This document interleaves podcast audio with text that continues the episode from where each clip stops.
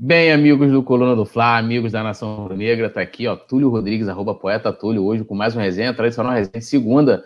Hoje, tô aqui com duas ilustres presenças aqui. Hoje a gente tem um convidado especial, porque a gente nunca fez essa formação, é a primeira vez que a gente tem essa formação com, com o grande Nazário aqui. É, hoje eu tô com a Paula Matos, Roberto Nazário, a gente vai falar bastante de Mengão. E só lembrando a galera que não é inscrito, já se inscreva no canal, ative notificação, aquela parada toda que todo rubro-negro de verdade sabe aqui. Deixa o like também e vai comentando aqui no chat antes da gente. Daqui a pouco eu já vou dar uma lidinha aqui vocês, dando boa noite. É, vou começar aqui pelas damas. Paulinha, da sua seu destaque inicial, uma boa noite para o pessoal que já está aqui no chat, já todo mundo ligadaço aqui no Coluna do Fla. Boa noite, Túlio. Boa noite, Nazário, produção. Boa noite a todos. Uma resenhazinha com uma ressaca por causa daquela derrota de ontem, mas com uma mesa redonda rubro-negro suficiente para fazer essa resenha ser deliciante e deixar aquela vitória para trás, esse clima ruim de derrota para trás. E já isso, pedir para a galera já se inscrever no, nesse canal e também no coluna do Fla Play, que hoje teve um, um vídeo de opinião meu exclusivo lá para vocês. E também deixar o seu like nesse vídeo. Vamos falar muito de Mengo, que Libertadores está vindo aí, e é isso que importa. Isso aí, Paulinha. Agora aqui o grande Roberto Nazário, ídolo sinistro, o cara que manda nos comentários. Esperamos que agora ele estava com a voz de. uma voz meio... bastante rouca aqui. Agora vamos ver se a voz do, do Nazário está tá normal. Boa noite, Nasa. Tranquilo? Boa noite, Túlio, meu, meu ídolo. Boa noite, doutora Paula. Doutora Paula Matos, né? E a sua almofadinha. Boa noite, nosso querido. Boa noite, nossa, nossa, nossa querida produção. E você que está junto com a gente, olha só, não se esqueça, se inscreva no Coluna Coluna Play, Coluna Game, Coluna do Fla. Dedo no like, compartilhe, mande para os amigos. Vamos falar do nosso Flamengo. A vida continua e vamos para dentro. Isso aí. E, né, como a Paula já falou, né, tem um vídeo dela hoje lá no Coluna do Fla Play de opinião. Então a galera depois aqui do resenha já pode se inscrevendo, né? Você saindo, vou até mostrar aqui, ó, a produção, se a produção puder colocar aqui de tela inteira. A galera que está aqui no chat, ó, você fechou o chat, vem aqui, ó, clica aqui, primeiro dá o like, aí tu vem aqui, ó, clica no íconezinho do coluna, vai abrir o perfil, tu desceu, tem aqui, ó, os outros canais de apoio, aí você vem aqui, ó, coluna do Fla Play, já tô inscrito, ó, é, é o sininho de notificação ativado, pá, e aí você depois, quando acabar, vai lá ver o vídeo da Paula e também os outros conteúdos exclusivos que a gente tem lá no coluna do Fla Play. E eu só vou dar uma boa noite aqui antes de a gente chamar a vinheta, a Maria Andra só, Andrade. Só antes de você dar, só antes de você dar uma boa noite para a rapaziada aí, uma perguntinha aqui que só para a gente começar aqui, você foi no barbeiro hoje, não foi? Eu? Não, é porque eu pentei é. o cabelo. Pô, o cabelinho tá na régua, meu parceiro. Tá na régua, tá na. É porque lá na, na, na, na transmissão né, assim, aí bota o, o, fone, aí mexe para lá, mexe para cá, mexe, aí dá uma bagunça, né? Eu tô no caminho de ficar é, careca. É, eu, eu também fico meio descabelado quando uso aquele fone. mas ainda não tô, então tá, dá, dá para bagunçar, dá para dar uma diferença aí. Uma boa noite aqui para Maria Andrade, Karine Rangel. É... Peraí. Ih, rapaz, travou aqui para mim, hein? Peraí. Ih, rapaz. Ih, rapaz, deu ruim aqui. Não tem problema, eu vou aqui pelo celular. Travou, mas eu vou pelo celular. Vamos lá, Karine Rangel, Tom Gutenberg. Agora destravou. Agora destravou. Ah, moleque, vamos lá. Carlos Silva, Naila Santos, Fábio Lopes, Ana Sofia Rocha, que é membro aqui do Coluna do Fla. Lembrando a galera aí que tem também a opção para ser membro, né? Aí vai fazer parte do, do, do grupo lá, exclusivo para membros e tal. Tem várias, várias opções aí, vantagens. Tom Gutenberg, é, e é isso. Marco, Marcos Arruda também está aqui com a gente. Alex Ataíde, é isso. Simbora, produção, solta a vinheta para a gente poder falar de Mengão.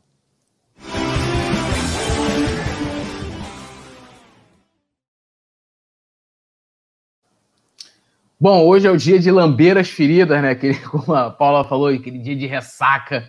Né? O Flamengo, infelizmente, perdeu ontem.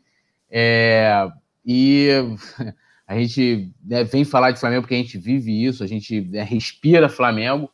E, e também é importante né, a gente tentar apontar aí o que a gente viu de, de errado, as coisas que não deram certo nessa partida. E antes da gente ir especificamente para os assuntos da pauta, né, eu vou começar até com a Paulinha para ela, ela falar, né, porque a gente é, ontem a gente teve a oportunidade, eu e o Nazário, de falar bastante no pós-jogo, na transmissão, da Paulinha o que ela achou da partida de um modo geral, da atuação do Flamengo e do Domi também, como a gente sempre analisa aqui, é, a atuação do nosso treinador, que geralmente é muito criticado é, nas suas escolhas. Ceará, Ceará 10, Ceará 2, Flamengo 0. Opinião de Paula Matos. E a galera também vai comentando o que achou da partida e a gente vai estar tá lendo também.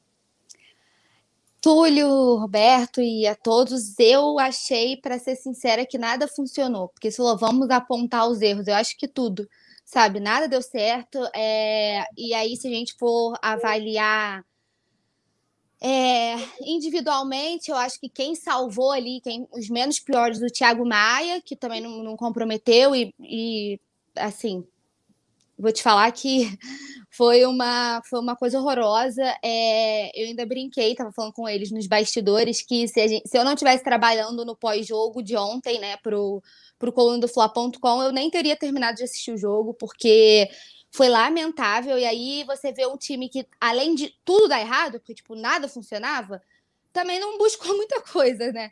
É, o Flamengo teve duas chances claras com o Gabigol no primeiro, no primeiro tempo, e aí a gente volta a bater na tecla de que o artilheiro, no nível do Gabigol, não pode perder esses gols. Eu não sei o que está acontecendo, para estar, porque isso está vindo com uma certa frequência que é absurda. Não, o cara não é perfeito, ele vai errar, isso é natural sabe? Acontece, todo mundo erra. Agora, o Gabigol tem perdido oportunidades que um jogador de pelada não perderia. Assim, são chances muito claras, chances muito nítidas. É, é, é, óbvio que tem alguma coisa acontecendo, a gente não tem noção do que, a gente não tá lá dentro, né, nos treinamentos, a gente não consegue ter tanto, tanto tipo de informação. É, os vídeos que o Flamengo posta dos treinos, ele tá sempre marcando gol, né? Ele tá sempre zoando. Ah, o pai tá aqui, tem gol, não sei o que, sempre alguma coisa do tipo, mas chega nos jogos isso isso não rende. É, ele tinha chance, ele tinha até retomado na última partida a artilharia do, do Brasil, né, junto com o Léo Gamalho, e tava coladinho ali no Thiago Galhardo para reassumir a artilharia do Brasileirão, mas mais um jogo sem marcar. É, a zaga do Flamengo, pelo amor de Deus, sabe? Eu não sei eu não sei qual o problema do Tuller não entrar nesse jogo, porque, assim, diversas vezes, toda vez que a gente vai fazer uma possível escalação, eu venho aqui e bato na tecla de que, para mim, o Tuller é titular junto com o Rodrigo Caio. E aí todo mundo vem nos comentários: o, o Tuller é reserva do Rodrigo Caio, o Tuller é reserva do Rodrigo Caio, eles não vão jogar juntos. Por causa do lado. Eu sei que o Tuller é reserva do Rodrigo Caio, mas o Rodrigo consegue fazer tanto para o lado esquerdo quanto para o lado direito. Então, eu acho que valeria a pena tentar é, botar os dois mas ainda seguindo essa teoria de que o Tuller é reserva do Rodrigo Caio, ele podia muito bem ter entrado ontem. Não vejo justificativa para não se usar, já que o Rodrigo foi poupado por causa da Libertadores. Léo Pereira e Gustavo Henrique, valei-me, assim, batendo cabeça o tempo todo. Dois zagueiros altos, o Gustavo muito mais, porque o Gustavo é gigante, né? Mas o Léo também é alto, não pode perder aquele tipo de, aquele tipo de jogada, os caras marcando a bola. As duas vezes foram dois erros da zaga. Os dois gols. Eu acho que o César podia ter saído também, que ficou lá parado, assim, comendo borboleta. Mas um cara também que acabou de se recuperar da Covid, com dois dias de treinamento, eu nem sei. Eu... Foi tudo tão errado que eu não sei se por ele estar tá sem ritmo, se podia ter tentado manter o Gabriel Batista, porque também. Eu nem sei foi desastroso, assim, nada deu certo. É, um dia que o Everton Ribeiro não jogou bem, é, que ninguém conseguiu render nada. O Vitinho, pelo amor de Deus, sabe? Não dá, não dá essa insistência. Colocou o cara, beleza, mas assim, chega num certo ponto que você vê que o cara não tá fazendo nada sem que mexer, sabe? O Domi demora, não entendo essa insistência. O Vitinho jogou quase o jogo todo, não fez absolutamente nada, sabe? Ninguém aguenta mais, o moleque nem corre sabe? Eu canso de falar aqui, gosto do gosto do Vitinho, tá? Gosto do Vitinho, acho ele habilidoso, acho ele um craque, joga muito, é o melhor no 1 a 1. Eu sempre falo isso, mas não dá. O cara não dá, não corre, entra cansado, parece que tá trabalhando 48 horas sem, sem folga, que bateu, comeu um quilo de feijoada e foi pro campo, que nem corre, eu não sei. Eu não sei o que, que acontece, eu não sei como que o Flamengo pode cair tanto de rendimento de um jogo pro outro. A gente estava sem alguns titulares, sim, mas a gente tem, para isso que tem um elenco que tem, e para isso que você tem jogadores qualificados, e aí a gente sempre bate nesse ponto que o rodízio vai ser interessante para todo mundo ter ritmo de jogo, para na hora que você tiver ausência de um titular, você ter é, elenco para manter o Flamengo bem. E ontem a gente viu que desandou tudo Sabe? Parece que você pegou o sub-20 que estava tempos sem treinar e botou todo mundo em campo. Não vejo justificativa. Eu acho que foi tudo errado, sinceramente, para mim ontem. Um ou outro que jogou menos pior, mas assim, pífio. O Flamengo ontem foi pífio e não tomou mais porque o Ceará, com todo respeito, é ruim e estava desorganizado. Se fosse um time mais certinho, o Flamengo tinha tomado uma lavada. É, até analisando assim, eu vou passar para o Nasa aqui, a gente vai analisar a, a fala do, do Domi, né? Que ele, e é até interessante, né? Porque especificamente ele fala do jogo, geralmente é muito difícil no Brasil, né? A gente tinha, por exemplo, no Flamengo o Zé, Ricardo, e depois, né, depois de um tempo, quando os resultados não começaram a acontecer, ele parou também, em que analisa propriamente a partida, né? E olhando hoje, né, friamente, estar no calor da emoção da partida, é, é, o Flamengo acho que fez um bom primeiro tempo, né, apesar de é, é aquilo, e eu reclamo disso, quantos resenhas eu venho aqui e falo, ó, oh, falta a questão de acertar o último passe, do time finalizar mais, e não sei o que, papapá, essa coisa toda, porque o time é, é, é, consegue criar, consegue muitas vezes ter o controle da partida, a gente viu isso contra o Fluminense também, apesar de ter vencido, mas perde muitas oportunidades. Tem muitos lances também que consegue criar, é, é, é, é buscar espaços e tal, e chega na hora de finalizar, é, ou não consegue, né, ou não arrisca, né, aí vira aquele time meio que arame liso. E aí eu estava até vendo uma estatística do Gabigol que ele precisa de um pouco mais de, de quase seis chances para poder fazer o gol. Né? Então, assim, isso é muito, né? Apesar de que ele tem números elevados de gol, etc, etc. No segundo tempo, eu acho que depois que tomou o gol, o primeiro, o time sentiu de uma forma, assim, é, é, grotesca, né? O time não conseguiu mais jogar. Por exemplo, até na, na transmissão do primeiro tempo falando muito do Thiago Maia.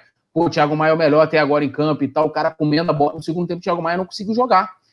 Assim, definitivamente, nada. Everton Ribeiro, mesma coisa, né? Ontem ele estava num posicionamento né, diferente. É, então, assim, aí quando levou o segundo gol, por mais que eu ainda acreditasse de que a equipe poderia, é, no mínimo, buscar, porque a gente tem elenco para isso. Alguém falava gente nos comentários, ah, para de ficar iludindo, meu irmão. O Flamengo tem elenco para da, daquele instante ali que tomou o segundo gol do, do Ceará, que podia até virar. Quem, quem não acha isso, então, fala assim, meu irmão, pega os caras e manda embora. Entendeu? Você não estava jogando contra uma equipe, é, um internacional, por exemplo, que está liderando o campeonato. Então, assim, se você não acredita de que, pô, Thiago Maia, Everton Ribeiro, né, o próprio Vitinho, que apesar dos pesares, a gente viu que ele conseguiu, apesar de que ele ficou 70 e tantos minutos em campo, criou uma oportunidade. Ela criou. Uma, gente! Aí entendeu? não tem Mas, como assim, você manter ele... o cara 70 e poucos minutos, Não, sim, entendeu? não, não. Ele, ele era um cara que não deveria nem ter voltado. Eu até falei isso no pré-jogo, não teria escalado é, o Vitinho de início de jogo e nem o Michael. Tá? Eu acho que são jogadores de segundo tempo.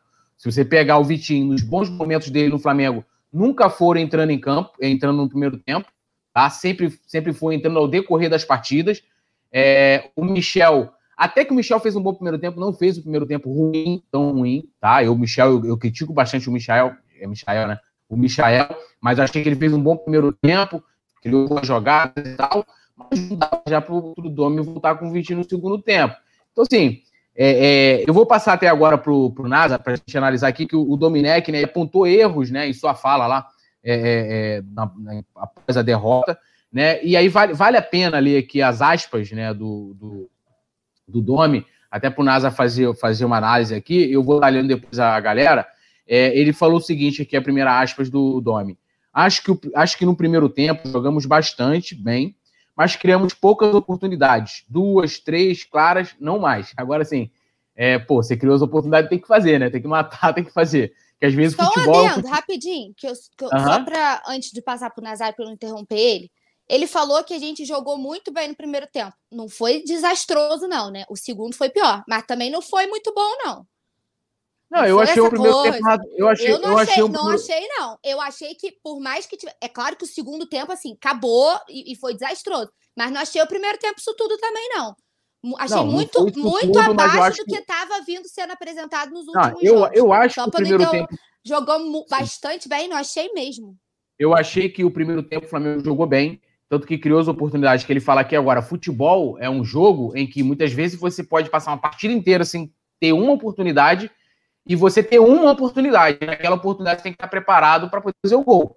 É, é, tanto que a gente pode dar uma série de exemplos aqui Às vezes a equipe, ou porque ela está jogando atrás, ou porque não está conseguindo se infiltrar, né, é romper uma zaga, que um time que está se fechando, e agora você não pode criar duas, três oportunidades e não fazer. Mas vamos continuando aqui. Mas estávamos controlando o jogo. Estávamos jogando abertos e controlando os contras, né, que deve ser os contra-ataques, porque contra sabíamos que teriam jogadores muito rápidos para fazer o contra-ataque.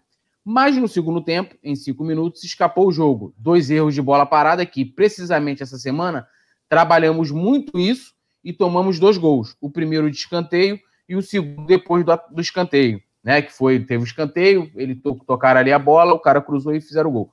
Quisemos jogar com mais atacantes, dois, três, e quando você joga com mais atacantes, normalmente ou faz um gol rapidamente ou perde o controle. Perdemos o controle e acho que na segunda etapa jogamos desesperadamente e eles puderam aproveitar os espaços.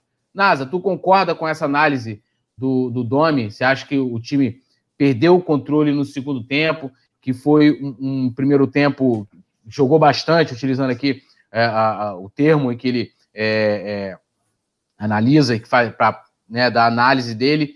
Como é que você avalia essa fala do Domenech? É, boa noite de novo. Paulinha, você é casada? Eu não, por quê?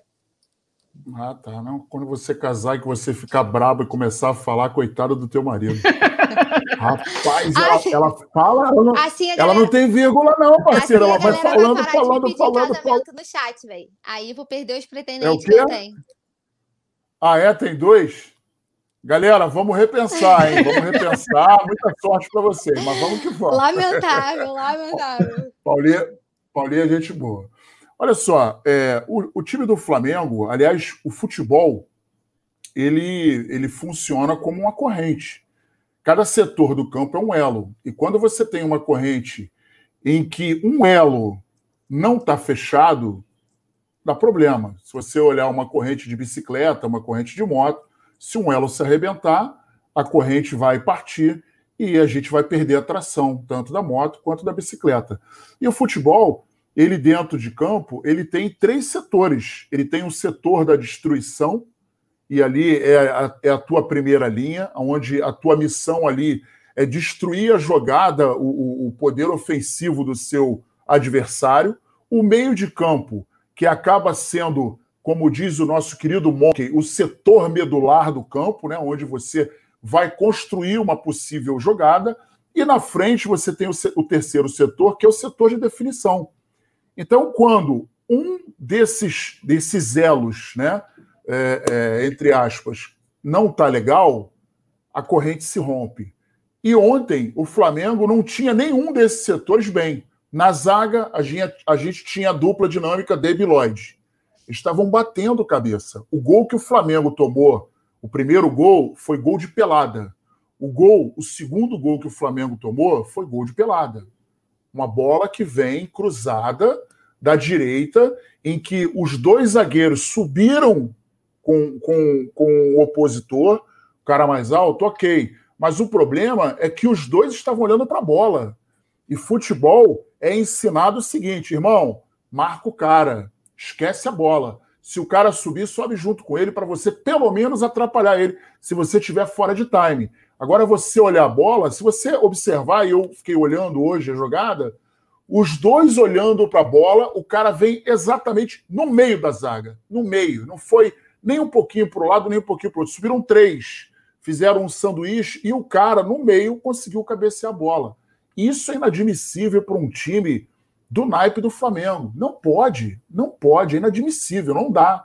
E o segundo gol, primeiro, o, o, o, o René, que defensivamente é muito melhor que ofensivamente, ofensivamente a gente pode dizer que ele é muito fraco, na, nada contra a pessoa dele, não é porque ele é nordestino, até porque eu sou também, não é porque ele é feio, porque eu sou bonito, né? Mas enfim, não é nada disso. Estou falando do profissional. Ele não chegou a tempo de abafar o cruzamento. E a função do lateral é essa. Ele tem que estar tá bem posicionado para evitar essa bola vir para a área. Porque se ela vem para a área, as chances de defendê-la ou cortá-la é mais difícil, se torna mais difícil. E aí vem o cara entrando absolutamente à vontade, com o erro de cobertura e com o erro de chegada da zaga, que, de novo, estava olhando para a bola. E aí nós tomamos o segundo gol. E aí juntou tudo. A má fase, a má atuação dos três setores. Então a gente tinha na zaga uma dupla que estava batendo cabeça. No meio de campo, a gente estava inconsistente. Tirando o Thiago Maia, que atuou bem, o, o, o Arão, ele estava. Não, não, comprometeu demais, mas não estava o Arão que nós conhecíamos. E aí, isso acaba comprometendo, que quando você começa a perder a primeira bola e a segunda bola no meio-campo, você compromete as tuas costas. Você compromete a tua defesa, que já não estava bem, não estava inspirando confiança. E aí, além disso, o setor de criação do meio estava zerado. Por quê? Porque o Everton Ribeiro estava centralizado, sozinho. O Vitinho lá na ponta esquerda, pedindo bola, invariavelmente ele pegava a bola, olhava para trás, ou ele devolvia, às vezes, para o Everton Ribeiro, ou chamava alguém da, cabe... da, da, da, da volância, como o nosso querido Kika gosta de falar, ou ele invertia a bola lá para o outro lado, às vezes para o Isla, às vezes para o Everton Ribeiro. E você jogando assim, você deixa para o seu adversário a oportunidade de se, se rearrumar. O cara pega a bola, vai em profundidade. Se ele pega, avança, dribla e tal, tanto é que no segundo tempo ele pegou, driblou para dentro, chutou. Foi o único chute que ele deu em 78 minutos. Isso é inadmissível para um cara que joga na frente chutar uma vez em 78 minutos. Ele tem que chutar 10. Ah, errou as 10. Ok, mas ele está chutando, ele está ele tá oferecendo perigo. Agora, você pega a bola, devolve, começa de novo, pega a bola, inverte por outro lado, pega a bola, centraliza. Pô, irmão, na boa, isso aí é, é, é, é capa de chuva furada em, em, dia chuvoso. Não adianta, não vai surtir efeito. E aí, a, a, analogia aí do nosso querido Domi, ah, nós colocamos mais atacantes. Você pode botar 12 atacantes. Se você não tiver um meio que abasteça o ataque, vai adiantar, filho. O Pedro chegou, caiu, buscou uma bolinha aqui, outra ali, mas quando ele tira o Michael, eu, na verdade, pensei que ele ia tirar o Vitinho. Não entendi essa mexida. Embora o Michael não tenha jogado o que ele pode jogar, mas o Michael precisa ser abastecido. O Michael não é um cara de pegar a bola, de chamar o jogo, de buscar, virar e partir para dentro. O Michael é um cara de velocidade, é um cara para ser lançado, é um cara para você botar uma bola em profundidade para ele, é um cara para você. E o Flamengo não fez isso ontem em hora nenhuma. O Flamengo estava vendo um time compactado na sua frente. Em nenhum momento a gente viu ousadia de nenhum jogador. Ninguém tentou quebrar as linhas. E não se quebra as linhas com um passezinho para o lado, com um lançamentozinho de 10, 12 metros. Lançamento não, com um passe de 10, 12 metros. Você tem que fazer uma, um drible, você tem que receber a bola, fingir que vai fazer o pivô e dar uma, uma, uma virada, dar um giro, pegar o adversário de surpresa. Quando você quebra essa linha, aí você dá o, o, o fator surpresa para o teu adversário. E isso não aconteceu. O Flamengo foi burocrático, o Flamengo foi extremamente moroso, desorganizado, sem conexão e, e, excepcionalmente espaçado. E quando você tem muito espaço e pouca velocidade, você dá a chance do seu adversário te atacar e atacar com muito perigo. E foi o que aconteceu ontem. O Flamengo tomou o primeiro gol e aí caiu de joelho. Tomou o segundo, fechou o caixão, jogaram a pá de cal e a gente viu um show de horrores. Tomara, tomara que no próximo nosso novo desafio as coisas mudem e mudem para valer. Também estou com a Paulinha, não concordo com o Tuller no banco. Embora o pessoal vá falar, pô, mas ele vai jogar onde, meu irmão? Olha só, o tal do Júnior, não sei se vocês já ouviram falar nele, Levio Gildo Júnior, ele começou a jogar na lateral direita e ele é ambidestro, mas a posição dele original era de lateral, é, era de lateral direito, ele começou na lateral esquerda por causa do Tuninho. O Tuninho era o lateral direito, um, um camarada com black dessa idade, forte para burro, que jogava muita bola. Depois ele jogou na lateral esquerda, depois ele jogou no meio. O, o, nosso querido Leandro Peixe Frito, que começou na lateral direita, eu acho que era o único cara que jogava de lateral e de zagueiro. Era a mesma coisa, só mudava a posição, porque ele sabia tudo de futebol. Então, a gente precisa ter muita atenção com essas peças dentro de campo para a gente não cair de novo nessa esparrela. É, vou dar uma lida aqui no pessoal. O pessoal está dizendo, inclusive, Nazário, que você, cadê aqui? Deixa eu achar. O Gustavo Patrício falou que você está Nazário Darth Vader. Ó. É... é que eu tomei um negocinho, eu tomei um negocinho ainda agora. O Vicente Flá também deu uma zoada aqui na Paula, falou que a Paula tá parecendo o Cid Moreira narrando a Bíblia. Que isso? Não, foi, foi, foi isso. É porque ele falou, ele falou assim: que voz é essa, Nazário? Aí falou que Nazário tinha que falar Jabulani, pra gente ver qual da voz. Ah, é, o Livro de Souza Silveira ele fala aqui, ó, Túlio, acho que o Flamengo tem que se reforçar mais. É, vamos lá. Seria ideal ter um volante é, mais um meia para quando o Everton e a Rasca não estiver. Um dos volantes seria legal o Wallace, que está na Udinese. Esse cara chegou a ser é, especulado no Flamengo, acho que em 2019 ou 2018. É... Deixa eu ver aqui. É, vamos lá. Pri, Priapo da Nação. O Vitinho tem que aderir ao movimento. O problema dele é excesso de 5 a 1 é, ah, o Rony Cardoso elogiando aqui a Paulinha, falando: Paulinha só fala a coisa certa. E falou que fala, Paulinha. É... A galera brincando aqui. Aí, ó, o Vicente falou assim: eu tenho que falar pro Nazário falar Jabulani. a Alzira falou aqui, ó, isso mesmo, Deb e Lodge, a melhor definição. Ele, a, a, concordando aqui com, com, com o NASA. O Marco Bueno falou assim: vamos manter a união, o nosso Flamengo retomará o passo que esperamos. Tem gente, tipo o Milton Neves, né, que tá aí zoando, e não podemos dar ousadia. Acho que uma coisa é a gente. A gente vai estar sempre apoiando o Flamengo, que é torcedor, né? também, né, além de estar comentando, de estar dando opinião. Então, o Flamengo sempre vai ter nosso apoio. A gente já torceu com o time com o Walter Minhoca, né, parceiro? Então, né, Walter Minhoca, Moisés meu, a gente disputou Libertadores com essa galera. Pelo e, amor de Deus, só de lembrar me dá arrepio, cara. É, então, isso não impede da gente é, criticar e tal, mas a gente vai estar sempre apoiando e, e, cara, isso aí. O Pega a Visão falando que o Vitinho só joga sonolento. Aí a galera falando bastante do Léo Pereira. Olha né? falar rapidinho. Uhum. O Ale Flá perguntando se pode trocar o Vitinho por 5 quilos de arroz. Por causa do preço do arroz. Ai, que coisa sensacional. Ó, o Daniel Cooper Schmidt, rapaz, que sobrenome. Se, o segundo gol, o Arão deveria ter atacado a bola e ficou assistindo a jogada. O Tom Gutenberg ele fala: teoricamente, temos o melhor time e o segundo melhor time do campeonato, mas sem comando, nada disso vale. O Fábio Lopes Neves falou que o time estava mal demais. O Márcio Gonçalves falou que está mal Arão. É, o Rony Cardoso falou para Paulinha mandar umas dicas para o Domi. Tops Mania falou: Léo Pereira e Gustavo Henrique não têm as mínimas condições de vestir a camisa do Mengão. Precisa ir atrás de um zagueiro logo urgente. Cara, a gente tem o Tuller. Eu acho que o Tuller. O gol que o primeiro gol, principalmente, é uma questão de posicionamento, né? É, e como o, o Nazário falou, se, se você está marcando o jogador, você vai subir com ele, no mínimo você vai atrapalhar. Aí o cara já não vai conseguir cabecear é, com tranquilidade. O cara subiu sozinho ali no meio de dois e cabeceou, pô. Então, se tem um zagueiro conseguindo acompanhar ele na altura, né, no mesmo posicionamento, dificilmente ele poderia até cabecear, mas dificilmente cabecearia como ele cabeceou. Né? E, uma coisa, é... e uma coisa interessante também, Túlio, que eu sempre gosto de citar é o seguinte: às vezes as pessoas falam o seguinte ah, vamos contratar o jogador tal, o cara joga muito. Tá, beleza.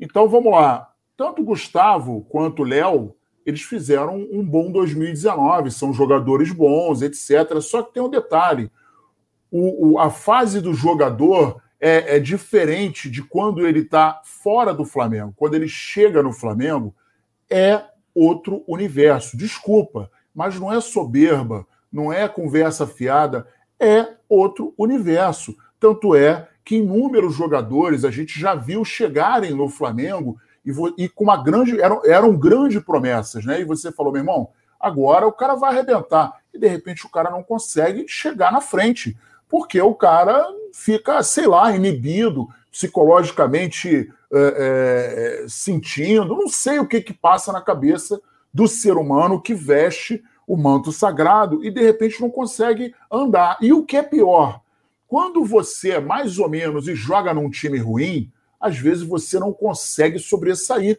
porque você está jogando num monte de um monte, no meio de um monte de cabeça de bagre.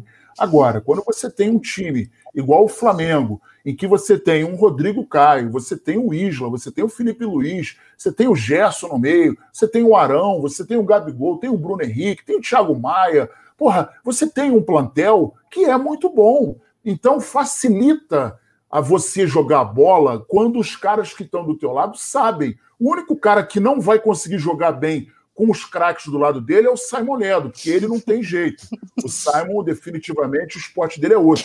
Mas o cara que é mais ou menos, parceiro, se ele jogar com um cara consciente, com um bom toque de bola, ele melhora. Ele melhora o futebol dele. E a gente não consegue ver isso, por exemplo, nessa dupla de zaga. Desde que chegou, a gente. E aí eu vou dizer que, pô, se não for 100% da nação, 99%, vai, 98%, não tem confiança nessa dupla. E quando eu vi a escalação ontem, eu falei assim, pô, vou dar um voto de confiança, mas não inspira confiança. Lamentavelmente, não inspira confiança. Os dois não conseguiram encaixar. É, e isso não aconteceu em 2019. Você viu que o Gerson chegou, começou a jogar bem. Todos os jogadores que chegaram no Flamengo ano passado chegaram e começaram a jogar, se encaixaram. Felipe Luiz, Jafinha. Então a gente viu um Flamengo absolutamente compactado, jogando bem. E os dois, até agora, não mostraram o que veio. É, deixa eu dar uma, mais uma lidinha aqui. A Urubu Rei, põe o tudo no lugar do Vitinho. Não, não. Melhor botar, botar outro jogador no lugar do Vitinho. É, mandar aqui também um, um salve aqui para o Mauro Chaves, a Alzira Baixo, que está aqui, né? Que estão sempre com a gente aqui todo dia.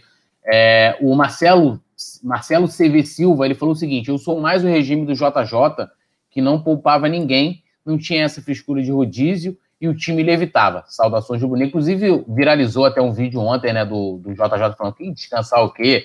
Já tem quinta, tem sexta, tem sábado, domingo a gente joga, corre, né? É, cara, assim, eu também, eu não sou 100%, convenci, 100 convencido dessa questão do rodízio, é, apesar de que tem toda uma questão, olhando para o que era feito lá no Bayern, é, uma questão científica por trás e tal, que eu vejo que é mais uma questão de necessidade, porque se você tem a informação, o técnico tem a informação que o jogador tá por estourar, ele não vai forçar esse jogador e colocar esse jogador. Ele vai, naturalmente, colocar outro, né? Então, assim, a Gislane Fernandes falando, Vitinho não joga nada, o Vitinho é um assunto que eu quero abordar aqui antes da gente ir para o próximo assunto da, aqui, do, do, do, a pauta do programa. Assim, ontem a gente viu a zaga né, caótica, se falou muito também da dupla de zagueiros, a galera também aqui comentou bastante sobre isso, mas acho que os dois nomes que mais, pelo menos né, dentro do que eu acompanhei nas minhas redes sociais, dentro do meu termômetro, né, eu não sei se eu estou errado, é, foi Vitinho e o Domi. Né? É, e aí a minha pergunta, eu vou passar essa bola para vocês, a galera pode comentar também, e aqui não está dizendo que a, tanto a atuação do Vitinho foi boa, ou a, que a atuação do Domi como treinador, que é o cara que faz as escolhas, que é o cara que faz a, as substituições, que é o cara que escolhe o esquema. É, mas é, tanto o Vitinho como o Domenech, eles foram os culpados da derrota. É, vocês veem dessa forma, porque as pessoas falam o tempo todo. E, e claro que o Vitinho, eu vejo da seguinte forma, antes de passar para vocês: o Vitinho contribuiu para a derrota, né? Como a gente já colocou aqui, o Nazário muito bem, a Paulinha também. Tipo, a falta de ineficiência de criação do Vitinho, é, né, o cara criou uma oportunidade clara em 76 minutos em campo. Então, isso contribui é, para o resultado final. Né? O Domi é, entrou com uma escalação, é, vamos dizer assim, errada. Demorou a tirar o Vitinho. Aí a gente tem uma série de observações. A dupla de zaga, que a gente não considera o ideal. O Everton Ribeiro deslocado para jogar num setor diferente. Então, tem contribuições para isso.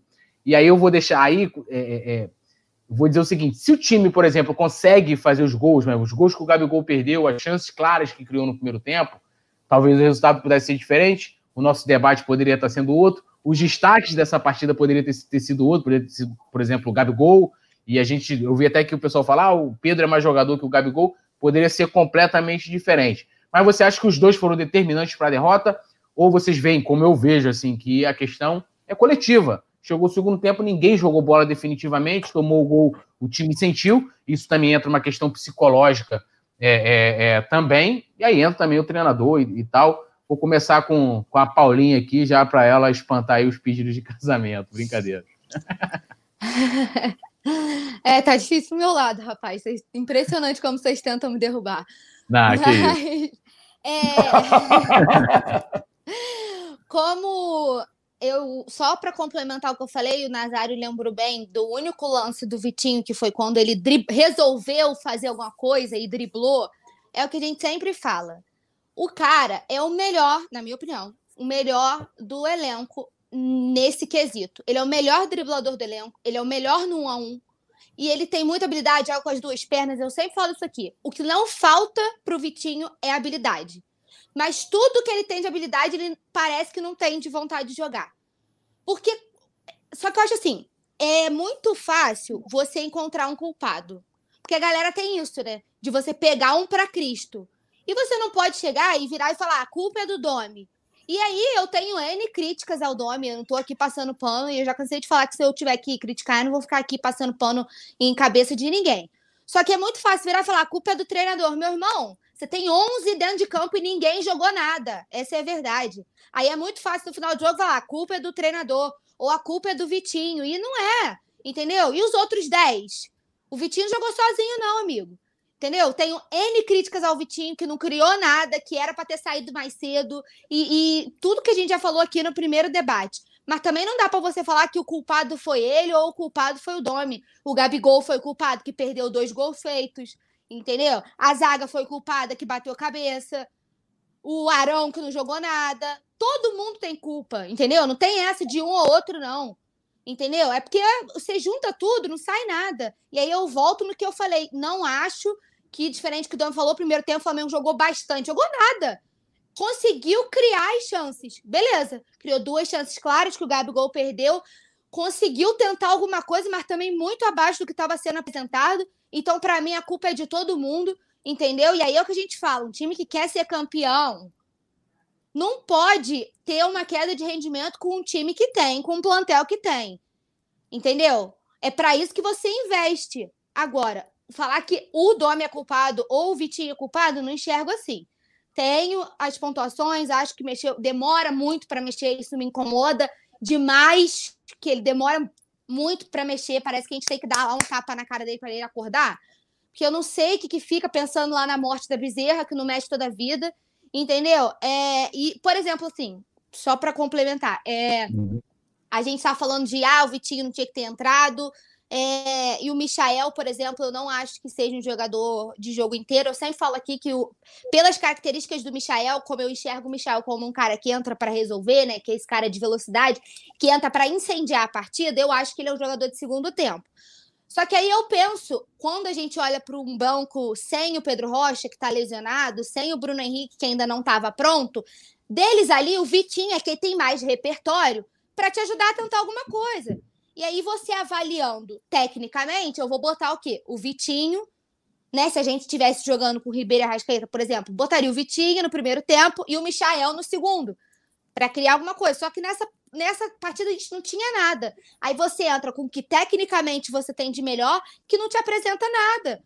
Entendeu? Não acho que o Flamengo jogou bem nesse, assim no primeiro tempo, conseguiu criar mais chances, porque no segundo desandou tudo, né? Aí deu tudo errado, enfim. Mas também não acho que jogou isso tudo, só que a culpa é de todo mundo. São 11 dentro de campo. É muito fácil virar e falar que a culpa é do treinador. Entendeu? É muito fácil. E também botar só a culpa no Vitinho também é muito fácil. Todo mundo tem culpa no cartório, todo mundo tá errado, e eu acho que tem que rever isso urgentemente. O que me preocupa, eu sempre venho falando aqui nos resenhas, é o Independente Del Vale na quinta-feira. É um time arrumado, é um time que não perdeu ninguém, é um time que tá com o mesmo treinador, é um time que já deu trabalho pra gente no ano passado. Então é o jogo que mais me preocupa. Me preocupa muito esse jogo de quinta-feira. Eu espero que todo mundo, eh, sei lá, entre em sua consciência e, e avalie e veja quem errou, que eles entendam que todos eles erraram. E, enfim, para mim, todo mundo, todo mundo é culpado. Não tem essa de eu, um ou outro, não. É, antes de passar para o Nazário, vou dar uma lida aqui no superchat da Mari. Mari Araújo, um beijão para Mari, que esteve aqui com a gente semana passada.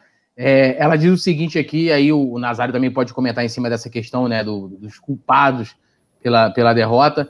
É, ela falou: não usaria a palavra culpa, e sim responsabilidade do técnico, em primeiro lugar, porque montou o time mal, e em segundo, o time que teve uma atuação muito apagada, sem concentração e aplicação tática. Beijo para a bancada show. E aí, Nazário?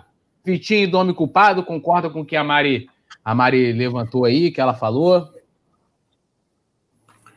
Cara, eu concordo muito com a Paula e com a Mari. Eu digo o seguinte: que se a Mari é, quiser, eu assino um cheque em branco, dou para ela, nota promissória, senha do cartão, qualquer coisa. A Mari, não é à toa que o nome dela é Mari Show, né, cara? A observação dela é muito pertinente, assim como a da Paulinha também. O, o que falta, eu acho é, que o que ocorre é o seguinte: ganhou, ganhou o time, perdeu, perdeu o time. Não tem essa de, a não ser que o time tá, tivesse jogando bem, deu duas bolas na trave, quatro ataques, não sei o quê. Aí o zagueiro fez um gol contra. Porra, aí o cara fez besteira. Agora, o que a gente viu ontem foi um conjunto que não conseguiu se acertar, foi um conjunto que entrou, na minha opinião, é, mal escalado no primeiro momento. Não consigo confiar no Vitinho começando o jogo. Não consigo confiar na zaga que ontem se apresentou em campo. Eu acho que os dois, acho que ontem ficou comprovado que não, poder, não podem mais jogar juntos. E aliado a tudo isso, é, você falou muito bem, Túlio, que é o seguinte: se o Gabigol tivesse feito o primeiro gol, talvez o segundo, o Ceará iria sentir e o Flamengo, de repente, poderia ter uma outra reação. Não foi o que aconteceu. E futebol talvez seja o esporte mais apaixonante, porque ontem nós vimos o Lanterna ganhar do líder. E quem poderia imaginar que ontem o Internacional iria perder? Inclusive, a gente, a gente falou isso aqui até no dia que a Mari participou, quando levantou essa bola. Pô, será que o Goiás, o Rafael, o Rafa falou, né? Pô, será que o, o, o Goiás ganha? Eu falei, pô, difícil, né? Se tivesse torcido e tal e realmente surpreendeu a vitória de 1 a 0 do Goiás sobre o Internacional. E aí o Flamengo Exato. perdeu a chance de encostar, na, empatar no número de, né, de pontos Ponto. e encostar lá no, no Inter. Exatamente. E o Ceará foi o nosso divisor de águas o ano passado, que o Flamengo ganhou, teve aquele golaço do Arrascaeta de bicicleta, 3 a 0 e dali o Flamengo pegou a liderança e foi embora, descambou para ganhar o título. Só que é, é, o horizonte hoje é diferente. Nós estamos em outro ano, num, num momento pós-pandemia, onde houve uma parada, deu uma quebrada no ritmo, mudou o comandante do time. Então, tudo isso a gente vai olhando, é um fator aqui, é outro fator ali, que acaba mexendo. O cara chegou para conhecer o time. Não adianta falar assim, ah, o cara já conhece. Não conhece tudo. Não conhece tudo. A culpa é dele? Sim, a culpa é dele e dos, de todos os jogadores, na minha opinião, que estiveram dentro de campo, porque não atuaram como deveria a gente não viu uma atuação primorosa, por exemplo, da nossa defesa. A gente não viu, com exceção do Thiago Maia, que jogou bem ontem, a gente não viu um meio de campo efetivo, agressivo, segurando, a, é, ganhando a primeira bola. A gente perdeu a primeira e segunda bola ontem direto. A gente não conseguiu ver um meia, que é o nosso mago, o nosso Everton Ribeiro, jogar bem, porque ele não consegue jogar bem centralizado sozinho. Não dá, ele estava longe do Michael, ele estava longe do Vitinho. As pessoas têm que chegar e, e, e, e ficar mais próximos. Você quer ver uma coisa que ontem nós, não aconteceu no Flamengo? O nosso lado esquerdo ontem estava capenga. Tanto o Vitinho não tinha coragem de partir para dentro, assim como o Renê não chegou uma vez para cruzar. Qual foi a vez que o Renê chegou no fundo para cruzar? É característica do, do cara, não tem jeito. O Felipe Luiz tem mais qualidade? Muito mais qualidade. O Isla tem, tem qualidade? Tem muita qualidade. E o Mateuzinho não entrou mal ontem, entrou com coragem, driblou, sofreu uma falta, porque tava, ele estava sentindo que o Flamengo precisava daquilo. Só que não adianta somente um jogador entrar com esse espírito. Alguém tinha que chegar ali. Vambora, galera! Vambora, acorda, pô, vambora! Dá um tapa na cara de um, puxando a orelha do outro e acordar o time, porque o time estava apático. Então, na minha opinião, mexeu mal, entrou mal, é, a mexida é, no intervalo, depois do intervalo também não foi legal. As peças não, porque o, o, que, o que hoje nós temos, e é uma vantagem gigantesca sobre os outros times, é que nós temos peças que quando você tira uma, supostamente a outra que vai entrar, não vai ter uma perda técnica. Em geral, quando você tem, vamos botar aí o Vasco da Gama, tem o time titular. Quando tira um titular e bota um reserva, porra, cai cai muito, já não é grande coisa. Fluminense, Botafogo, com todo respeito, Corinthians e por aí vai. Só que hoje a gente está olhando para um ataque que você olha lá para frente, pô, Bruno Henrique Gabigol, e você olha para o banco, você vê um Pedro que joga bem, que é um cara de área, que tem presença. Você olha Pedro Rocha, caramba, meu irmão, o cara joga também. Aí você olha para o meio, Gerson, Arão, Thiago. Pô, meu irmão, os caras, né? Os caras jogam, os caras sabem jogar futebol. Só que você olha para a lateral esquerda, Felipe Luiz, quem sai, sai Felipe, quem entra, pô, Renê. Aí você já, opa.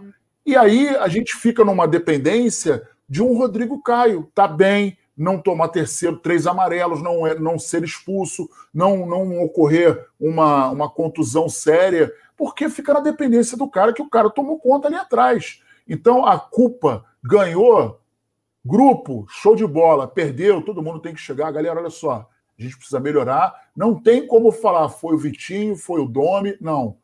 Foi o grupo. O grupo jogou sem sangue, jogou sem raça. O que, que a gente mais fala? Pode até perder, mas tem que estar tá dando carrinho. Pô, pergunta quem. O Túlio sabe disso, Paulinha também sabe. Pô, aonde o Rondinelli vai, cara? O Rondinelli é o deus da raça. Cara dividiu de cabeça uma bola com o Nelinho, parceiro. O Nelinho era um canhão. O cara tinha uma, uma caneta esquerda que, pô, se desse na cara da trave legal, rachava. E o cara dividiu uma, uma, uma bola com ele de cabeça. E aí ele foi o deus da raça. O Flamengo, quantas vezes o Flamengo jogou, ganhou na raça, na gana, na vontade, botou o coração na ponta da chuteira e, e, e reverter o resultado. Então é isso que a gente espera. Vai perder? Vai, mas perde com raça. É, o, o Leonardo Honório falando aqui, Vitinho, nunca Mário Araújo falou: ó, eu teria ido de Pedro e Gabriel, Pedro fixo e Gabriel com liberdade, Diego e Everton é, Ribeiro no meio, Thiago, cadê? Thiago Maia e Arão de volantes, Tuller e Gustavo Henrique. Daria mais segurança para a defesa, porque estariam mais próximos. Rony Cardoso fala que o Reni é esforçado, mas perde na, na parte técnica. O Robson Carlos falou que o Domi não sabe escalar, deveria ter escalado Diego no lugar do Arrasca para liberar o Everton Ribeiro e botar Michel na esquerda. Vitinho é banco. O Tom Gutenberg falou que desorganizado, o time não, é, não consegue render nada. É, e o Cairo fala aqui que o Flamengo caiu demais nesse jogo. O João Carlos fala aqui que acha que o elenco não confia no técnico. Não sei, eu, eu, nas, nas declarações eu vejo é, de forma diferente. O Sabores da Moá Delivery falou aqui, ó. Vitinho não é peça, é peso. É, o Vitinho traz uma observação aqui, um dado. Ele fala que o Gustavo Henrique ganhou 11 de 12 duelos aéreos, segundo o SoftScore. Mas aí o duelo mais importante ele perdeu, né? o, é, aí não adianta. É, o Moisés Teles fala que o Mateuzinho passou à frente do João Lucas na visão dele. É, o Jefferson Silva falando que o Flamengo tinha que ir atrás do zagueiro quando abrir a janela, porque o Rodrigo Caio carrega a zaga nas costas. Cara, eu acho que o nosso zagueiro tá lá, é o Túlio na minha opinião. o, Gustavo, o Gustavo Henrique, de 11 duelos, ele, ele ganhou 8.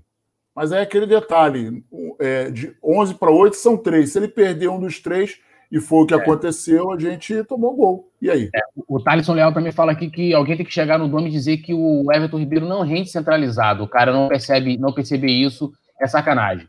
A Maria Araújo, ela fala que esse 4-3-3 que o Domi vem insistindo em montar deixa o time muito espaçado e sem opções de passe para as peças que tinha, poderia ter montado um 4-4-2 simples e seguro. Bom, é, lembrando o pessoal aí, quem está chegando agora, não conhece o Coluna do Fla, se inscreva aqui no canal, ative o sininho de notificação e marque lá a opção todas, deixe seu like aqui no vídeo que né, fortalece o nosso trabalho. E também, cara, pega o link daqui do nosso resenha e compartilhe lá no seu grupo de WhatsApp. Eu sei que assim como, como eu também, como Nazário, como a Paula, você deve, vocês devem estar em um monte de grupos de Flamengo joga o link lá e também se inscreva no canal Coluna do Fla Play, onde tem né, conteúdos exclusivos, né? Hoje, inclusive, com um vídeo é, de opinião da nossa querida Paulinha. Então, a galera, depois, quando acabar a resenha, vai lá conferir a opinião da, da Paulinha de um assunto que a gente vai falar agora. Então, a Paulinha vai, vai falar menos, que ela vai esconder que ela já deu a sua opinião lá, é, que é né, uma nova proposta recebida. Né, é, o Flamengo recebeu uma nova proposta por Arrascaeta do clube Al Nasser, né, lá do Emirados Árabes, né? E a proposta, ela agora, diferente da outra, a proposta era, de, era a primeira proposta era um pedido de empréstimo, né? E ao fim do, e com um fixado de 13 milhões de euros. E o Flamengo não aceitou. É, agora essa nova proposta é de 15 milhões de euros, né? Que dá, né, considerando né, a cotação da, de agora, 95 milhões de reais e dois anos de um contrato milionário aí para o Arrascaeta. E aí, antes de eu passar para vocês, para a gente falar bastante a galera também, comentar aí no chat, o Al Nasser, para quem não, não, lembra, é o time, né? Esse é um dado que eu estou trazendo, que comprou o Hernani Brocador, né? Quem lembra lá em 2014 comprou o Hernani Brocador, que foi vendido em três parcelas, e o clube, o Al Nasser, é um clube caloteiro que não paga, né? Inclusive o Flamengo teve que recorrer à FIFA é, e aí, pra vocês terem noção, Flamengo negociou o brocador em 2014, todo mundo lembra, o brocador tava fazendo gol, amigo, pintava a bola, na, pum, o brocador chutava, era gol. Né? Tava numa fase maravilhosa e de um time que a gente tinha que era sofrível, né, amigo? Feijão, né? Aquela galera, né? É... Não fala não, não fala não que dá medo. É, não precisa nem falar mais que dá medo. Dá gatilho. Então, assim, fez gol pra caramba, deu Copa do Brasil pra gente, o cara foi super importante. E aí o Flamengo vendeu o brocador em 2014 e era para ser pago em três parcelas e o Alnasser não pagou nenhuma. Então o Flamengo começou a cobrar na justiça e foi para a FIFA e tal, para aquela coisa toda. Foi receber as suas duas as primeiras duas parcelas em 2018, ou seja, quatro anos depois. Isso, cara, para a questão de fluxo de caixa, planejamento, uma série é, é, extremamente ruim. Claro que quando a gente recebeu essa grana foi num momento bacana, o Flamengo, né, já mais equilibrado financeiramente, então foi uma grana, vamos dizer, considerada extra.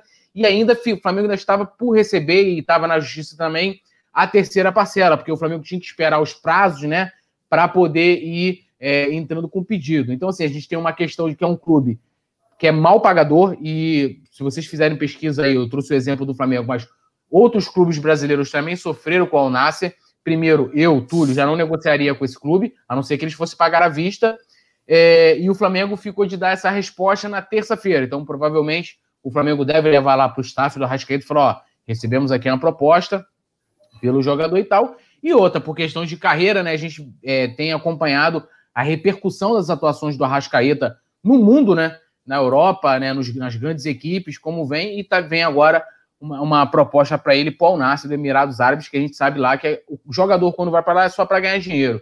Então, minha primeira pergunta para vocês, e indo até dentro da minha coerência, eu não negociaria, eu falei, ó, nesse momento não, não a não ser que fosse né, algo, pô, uma proposta irrecusável, uma coisa, é, né, eu não é, venderia ou emprestaria ninguém do elenco atual até terminar a temporada. Eu, inclusive, chegaria para o jogador e falaria, pô, cara, tu recebeu essa proposta aqui, mas será que, se você tiver vontade de sair, será que não dá para esperar para terminar a temporada, que vai terminar, no caso, em 2021?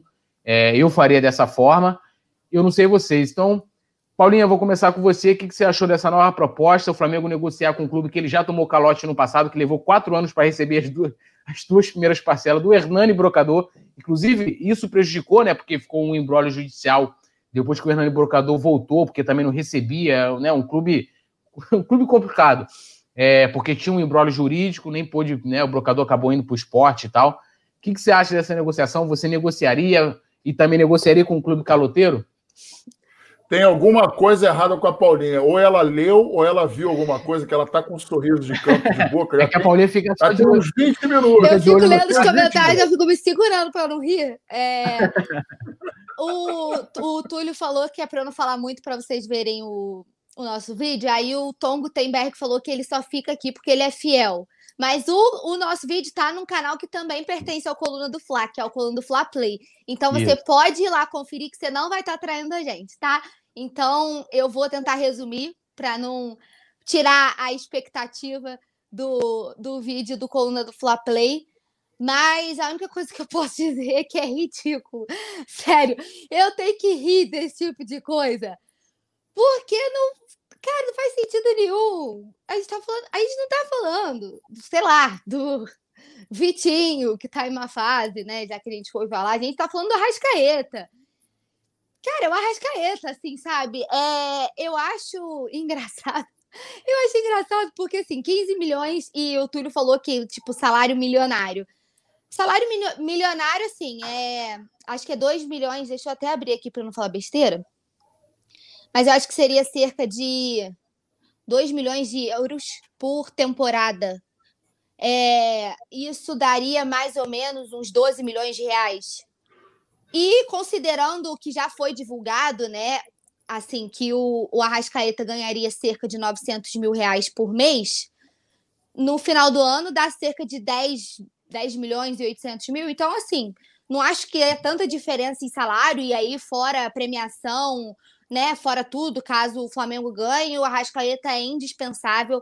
Toda vez que eu tenho oportunidade, eu venho aqui e eu rasgo elogios ao Arrascaeta, porque é um jogador que merece todos os elogios, e aí tem hora que falta palavra para você descrever a genialidade do Arrascaeta, né? É, e ele, para mim, é um dos pilares dessa equipe.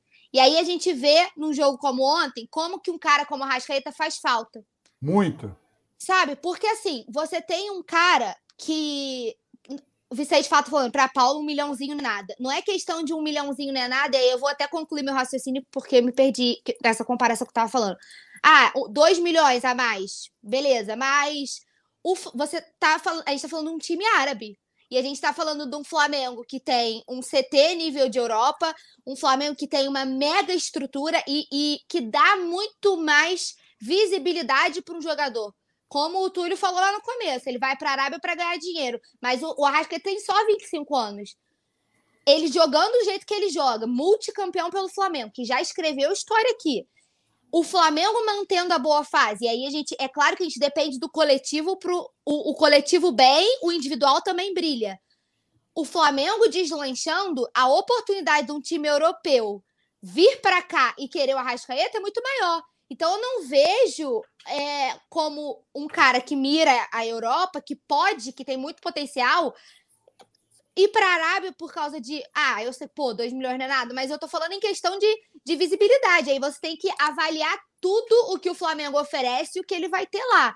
Entendeu? Para mim, ele é um dos termômetros dessa equipe. E o Arrascaeta, a gente já cansou de ver um monte de jogo que o Flamengo não estava tão bem. O cara, com uma, uma jogada genial, conseguiu reverter aquilo ali e, e fazer o time voltar a jogar bem. Então, para mim, sem cogitação, esse 15 milhões não paga nem o cadastro da chuteira da Rascaeta, meu amigo. Me respeita. é, muito bom. E, e Nas, agora sim, pô, vou lá, peguei um dinheiro emprestado contigo, aí, pô, vou te pagar em parcelas esse, esse empréstimo. Você levou, você teve que ir para a justiça, gastar dinheiro com advogado, tempo, caramba, aí recorre, vai lá para os tribunais superiores, aí quatro anos depois tu recebe duas parcelas dessa grana e ainda fica na justiça mais um ano, né, mais uma parcela ainda, né, né para discutir, sabe-se lá quando que vai receber essa grana. Você voltaria a negociar com uma equipe caloteira que te aplicou um calote? É, cara, isso aí é uma grande piada, né? Se o Flamengo chegasse a cogitar alguma coisa com o Nasser, é, é uma grande piada. E aí tem aquele detalhe no futebol que acontece da seguinte forma, e a gente está vendo isso. O Flamengo tem uma base forte e forte no sentido técnico e que acaba rendendo dinheiro para o Flamengo. É só a gente olhar para trás e ver o que o Flamengo fez com o Vinícius, com o Vinícius Júnior, com o Paquetá, com o Renier e companhia.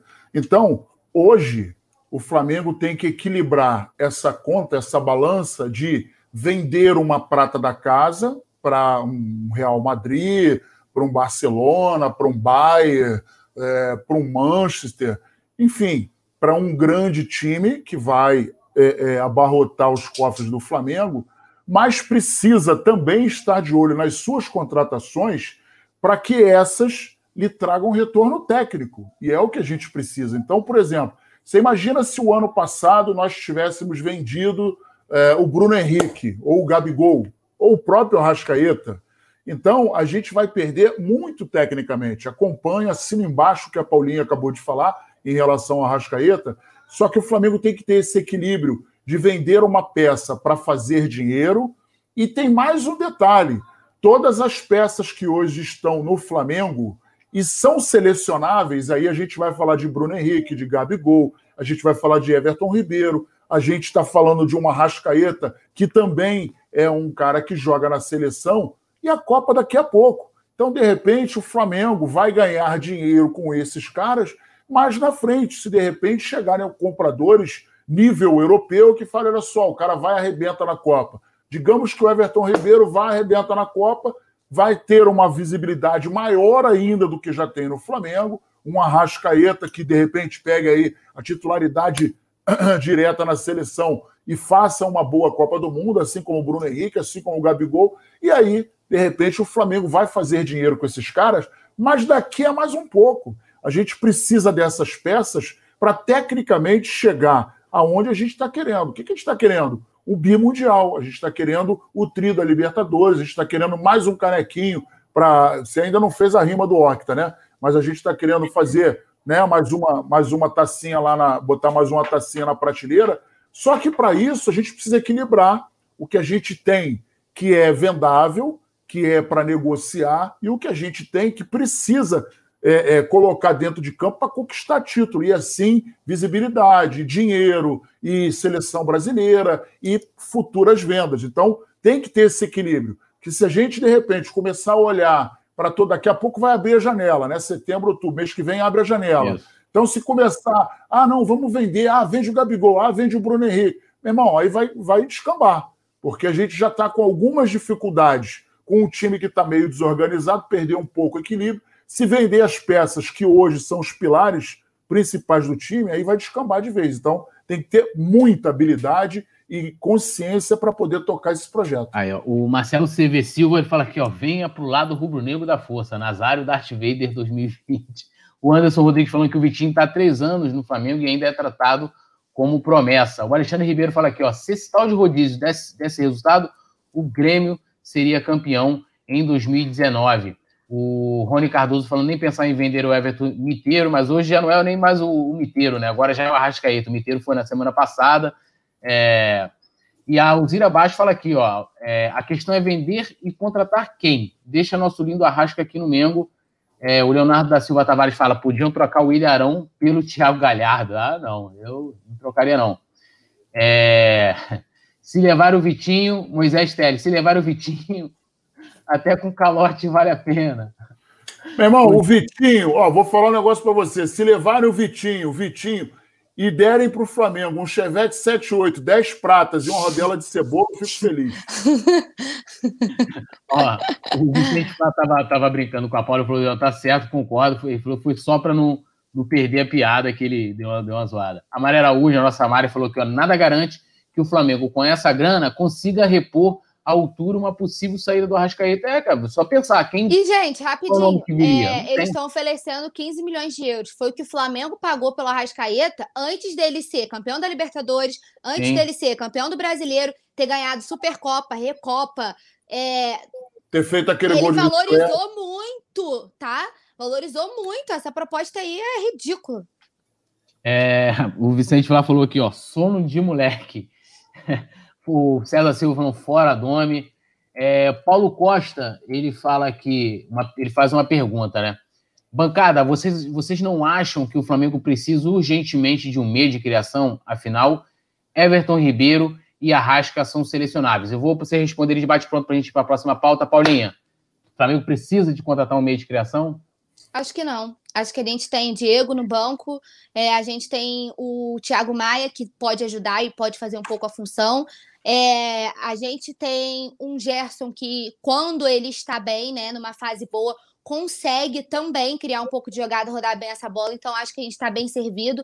Minha maior preocupação, como eu sempre falo aqui, é um goleiro, porque eu acho que, e não desmerecendo o César, mas eu acho que quando você compara com o Diego Alves, cai muito em questão de nível.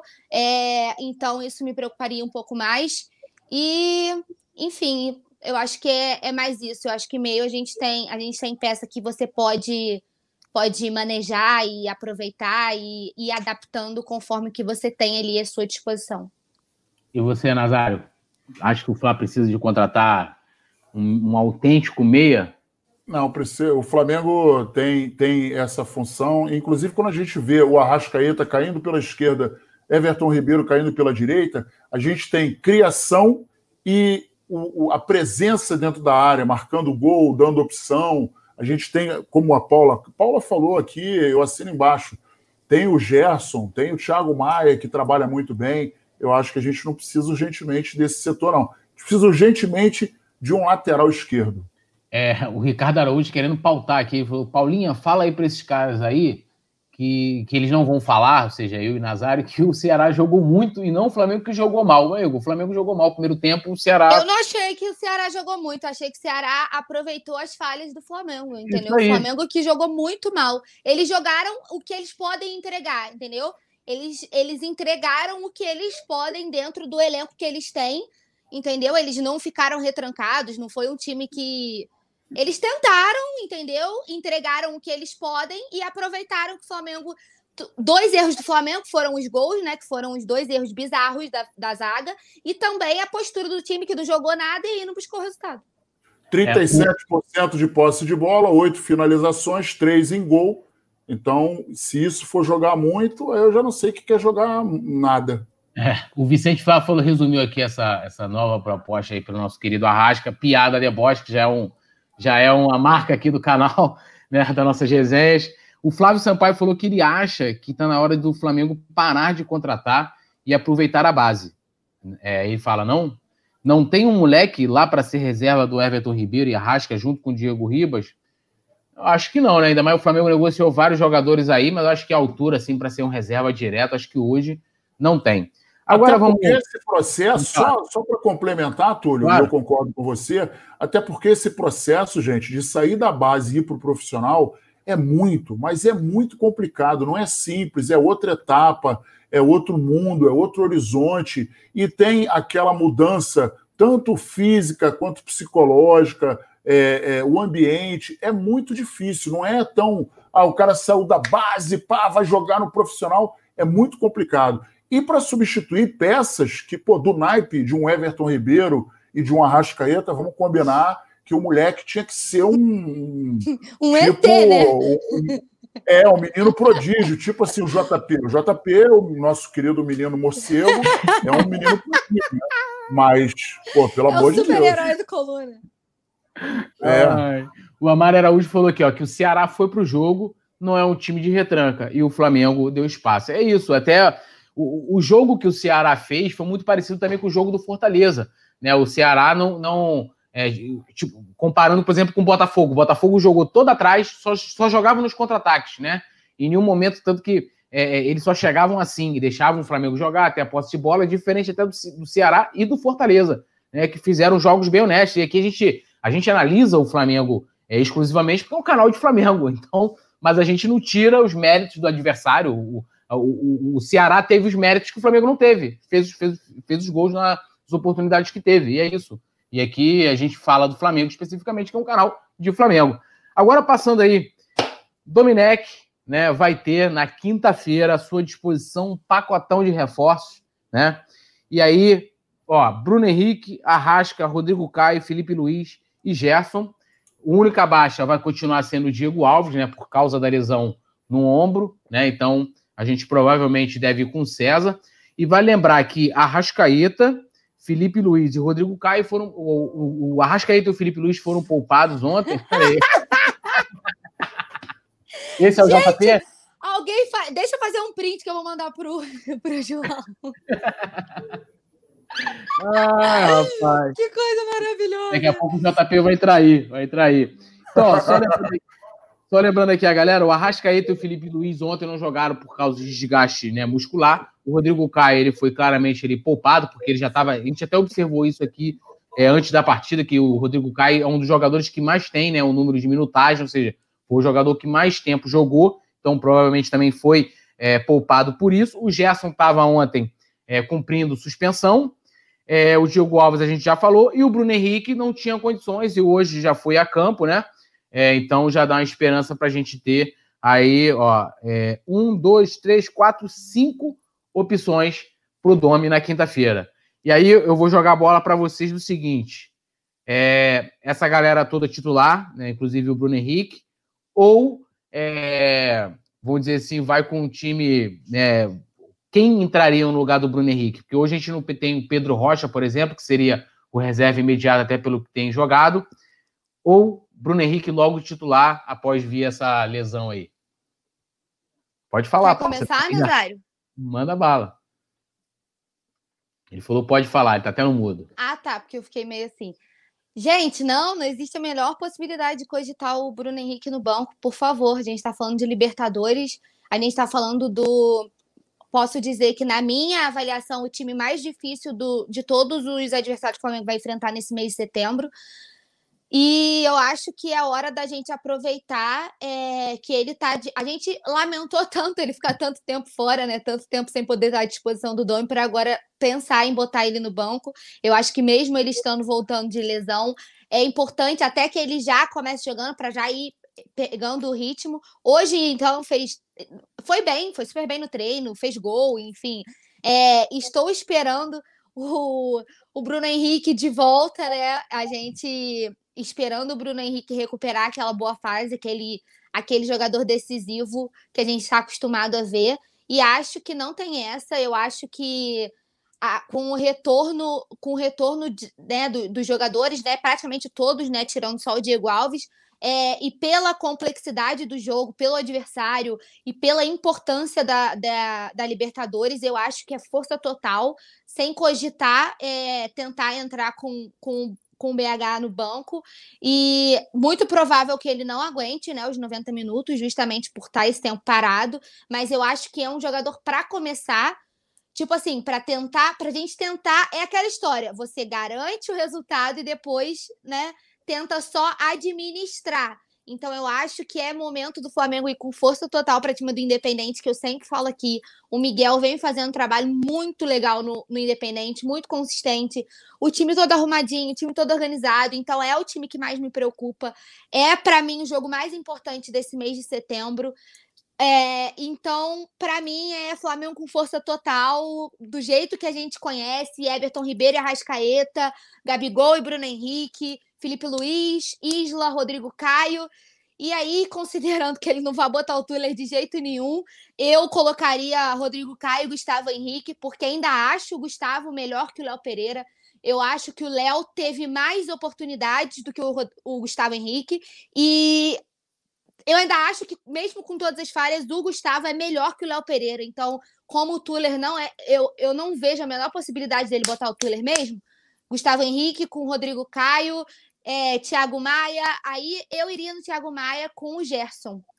E deixaria o Arão para o segundo tempo. Mas isso aí sou eu, mais força total que a gente está acostumado a ver. Fala aí, Nasa. Bruno Henrique, é, titular, como time. É, é, e assim, até levantar essa bola também. É, feijãozinho com arroz, botar os jogadores aí, os nossos coringas, para jogar onde estão acostumados, esquema a mesma coisa, ou inventa alguma coisa aí para essa partida?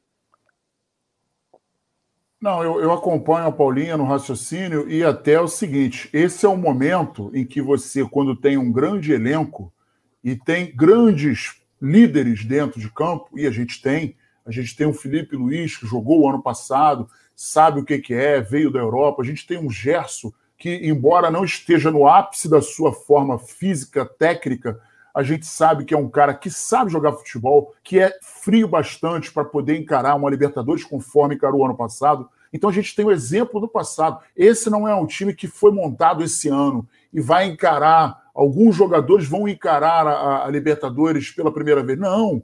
A gente tem um time que foi calejado ano passado. Então sabe quais são as marcas, sabe quais são o, o, o, as trilhas, sabe quais são os caminhos. Então tem alguns alguns pulos do gato, tem alguns atalhos, e esse time sabe. É um time experiente, é um time que tem na sua lateral esquerda um cara que veio da Europa, é um time que tem no meio também um outro que veio da Europa, é um Isla que é jogador de seleção, é um cara que sabe, é um, um cara que tem o sangue sul-americano e sabe como é a Libertadores. E veio para então, isso, né? Nisso a gente ganha. Exatamente. Então a gente ganha muito nesse aspecto. E eu vou te falar, eu acho que o Flamengo tem que vir sim com força máxima. É claro que o Bruno Henrique, por questões óbvias, não deve aguentar os 90 minutos, isso é muito natural, mas eu acho que isso até psicologicamente dá uma pressão no Independente, porque eles lá estão como favoritos. Pô, meu irmão, os caras vão vir aqui, coisa e tal, toda aquela história que a gente sabe. Então o Flamengo vai nessa pressão, tá é, é, por questões técnicas, né? Tá em segundo lugar no grupo, mas está com a mesma pontuação que os caras mas eu acho que o Flamengo tem sim. E esse é o momento da galera chegar no vestiário, rapaziada, olha só, erramos, a gente deu mole, porra, o chefe botou errado aqui. Meu chefe, olha só, agora é o seguinte, chegou o momento da gente fazer o nosso feijão com arroz, que foi o que consagrou o nosso time no ano passado, que foi o que levou os nossos nomes para a história. Tem uma, uma, uma, taça agora lá na Gávea, redondinha, de duas orelhinhas, que fomos nós que conquistamos a duras penas. E eles sabem muito bem o que, o que significou. E eu acho que o ponto, o ápice dessa sensação, para todos eles, foi o Aeroflá. Aquele dia, eu tenho certeza que vai ficar marcado na vida profissional de todos aqueles caras que estavam dentro do avião. E eles ali conseguiram ter a noção do que eles representam para a nação rubro-negra. E isso foi incorporado a eles. Então, eu acho que em, cima disso, eu estou até arrepiado, cara, de emoção, mas eu acho que em cima disso, o Flamengo vai se reincorporar naquele espírito de 2019 e vai fazer um grande jogo. Que seja um a zero, que seja sofrido, mas que seja com garra, com raça, que é a marca que a gente vê naquele vermelho e preto, aquele vermelho de sangue preto que está na, na, na, camisa que está dentro do nosso coração. E eu tenho certeza absoluta que o Flamengo vai, vai trazer um grande resultado nesses dois jogos que a gente vai ter lá, se Deus quiser. Fico lhe ouça. É, vou dar uma lida aqui no pessoal. O José Campos Filho faz uma pergunta aqui pra gente. É, ele falou: ó, é, bancada, responda a minha pergunta. Aquele primeiro gol do Ceará não foi falha do goleiro? Pequena área é do goleiro, o Neuer não socava aquela, pegava com uma das mãos. É, e aí ele, depois embaixo, ele fala que, na opinião dele, o, o, o, primeiro gol, a culpa foi do César, escanteio na pequena área, tem que sair do gol, soco na bola. Será que ele está proibido de sair debaixo dos três paus? É, eu, eu até, antes de passar para vocês, eu estava revendo né, o gol, e eu vejo que na hora que o, o né, tem aquela câmera por trás, né, que fica atrás do, do gol, pegando a movimentação ali do goleiro, na hora que o jogador do Ceará bate, o César ele dá aquela. Aí eu não sei, tá? Eu não sei o que ele pensou na hora, talvez vendo os dois zagueiros ali à frente dele, ele, ele dá um passo atrás, ele volta na passada dele, né? Talvez achando que os jogadores teriam possibilidade de cortar e tal. E aí vê o jogador e, e, e cabeceia, né? O jogador do Ceará. Eu também concordo um pouco com o José Campos Filho ali, de que na pequena área é do goleiro, mas, cara, vamos considerar, a gente tinha dois zagueiros, os dois, a dupla de zaga do Flamengo são dois jogadores altos e o cara entrou no meio dos dois. Tipo assim, a bola, é como se tá aqui, a bola veio para cá e passou no meio dos dois. Então, assim, tem, pode ter o César, pode ter alguma responsabilidade no primeiro gol? Sim, mas eu acho que muito mais dos zagueiros. Começando com você, Paulinha. César teve culpa no primeiro gol do Ceará? eu também eu concordo com você. Eu acho que ele podia ter ido na bola, né? Até comentei isso quando a, a gente fez a primeira avaliação lá do gol, acho que ele podia ter saído, mas a, a principal falha foi da zagueira, do, dos zagueiros mesmo, porque não existe os caras do tamanho que são, principalmente o Gustavo Henrique, quase dois metros de altura, e os dois ele ah, abobado vendo o cara entrar sozinho, entendeu? Saiu sozinho, pô. Como é que eles fizeram, Paulinho? cara abobado. Não, mas como é que é o som? Não, é que... não. Quem viu, viu. Quem não viu, não viu. Fala aí, E rapidinho, só antes de passar para o Nazário, não vou esquecer um comentário que eu falei. Ele estava falando da, da Libertadores, né? Que é a hora dos líderes vestirem né, essa posição. E aí ele falou do Felipe Luiz. E todo mundo que acompanha aqui sabe como é que eu sou fanzaça, né? Felipe, Filipete, assim, falta botar uma plaquinha assim, Felipe Luiz na cabeça. É, ele deu uma entrevista para o ESPN, se eu não me engano. É, o ESPN entrevistou o Miguel Ángel Ramírez, é porque faz, faz parte do contexto que a gente está falando. E o Felipe gravou um vídeo mandando uma mensagem para o Miguel, falando que admira muito o trabalho dele. É, e aí falou dos jogos da Recopa, né? Falou da Libertadores do ano passado. Então, como era só queria fazer uma observação, como o Nazário falou, o Felipe é um dos líderes desse elenco, é, e por toda a experiência, e também por ele ter esse anseio de quando encerrar a carreira, ele quer ser treinador. E como ele, ele mesmo falou que ele super admira o trabalho do Miguel, eu acho que aí é uma postura até mais interessante, como a gente está falando de um time que eles já conhecem. A gente ganhou a Recopa em cima do Independente Del Vale entendeu? O, o Felipe Luiz foi campeão da Libertadores com a gente, ele enfrentou o, o Independente e ele estuda também o Miguel. Então, eu acho que também é o momento dele vestir né, esse, esse, esse, protagonismo, esse papel de liderança, considerando que é um treinador que ele admira, que é um treinador que ele se inspira, até também para ajudar o time nessa montagem disso aí. Era só essa observação que eu queria. Porque eu lembrei dessa entrevista e eu acho que, como ele se inspira no cara, é uma coisa que ele pode falar assim, pô, ele faz assim, ele faz assim, porque ele estuda também o treinador, né? É, até a galera tá falando muito de Diego Alves, galera. Diego Alves não sabe, teve, né, além da questão do ombro, é, foi diagnosticado com Covid, então ficou um período de quarentena, né? E mas a, a, ele não tá voltando por causa da lesão no ombro, né? Que deve ser uma coisa assim muito, é, vamos dizer, leve ou trivial. Né? Ainda mais né, o goleiro movimenta bastante essa, essa parte do corpo né, a parte superior do corpo, então ele não volta agora, provavelmente até pelo, pelo nome ter escolhido o César para entrar ontem na partida, deve ir de César mesmo. O Paulo Tasso fala que a zaga tá abobalhada já alguns jogos. Aí, viu? Guilherme... Falou que nem eu. É, Guilherme Apelião falou que tem apenas um goleiro. É... eu ver aqui. O, o Leonardo Silva vai falar que o César merece mais espaço. Ele está há muito tempo no Flamengo e sempre aceitou ser reserva. Cara, eu acho que o César, em algum momento, Sai... teve uma oportunidade que ele não aproveitou. Não teve, teve sim. Né? É, o Valmir é difícil. Vamos combinar que é difícil barrar o Diego Alves, né, gente? É, não, é, não mas é tipo difícil. assim, na época de Paulo Vitor, sim, Muralha, sim. o César já estava aí. Não, e ele teve oportunidade, né? Teve sim, oportunidade. Teve sim, não, não foi falta de oportunidade. É. O Valmir Moreira Pinto fala aqui, ó, vamos virar a página e focar na Libertadores, não importa como seja. Dois jogos iguais, a se... É, dois jogos igual a seis pontos. E pior das hipóteses, quatro pontos. Ou seja, né, ganhar um, empatar o outro. Empatar outro. O Vicente vai falar que é o Pode falar. Não, é só porque o Hammer Hammer, eu acho que assim, BH volta quando? A gente estava falando agora do BH, se é, chegou atrasado, deve voltar, é, deve, é, deve voltar, agora, quinta-feira, na Libertadores. O Vicente vai falar aqui, ó, Felipe Luiz vive respondendo as DMs da Paula, quem me dera. Sim, ai, gente, eu fico... Já tô me sentindo BFF do Felipe Luiz, que ele super me responde. Ah, eu fico me achando. Ó, o Heimer, Heimer Mag, acho que é esse aí mesmo que tava aí, que a Paula tava lendo no comentário, falou que, gente, estou acreditando que o Flamengo chegue numa final de liberta de novo. É isso? Já é, tô acreditando de novo. Não, gente, estou acreditando que o Flamengo chegue numa final de Libertadores de novo, não. Acho que ele falou que não. Cara, eu, ah, a gente tem tá. condições. Tem condições.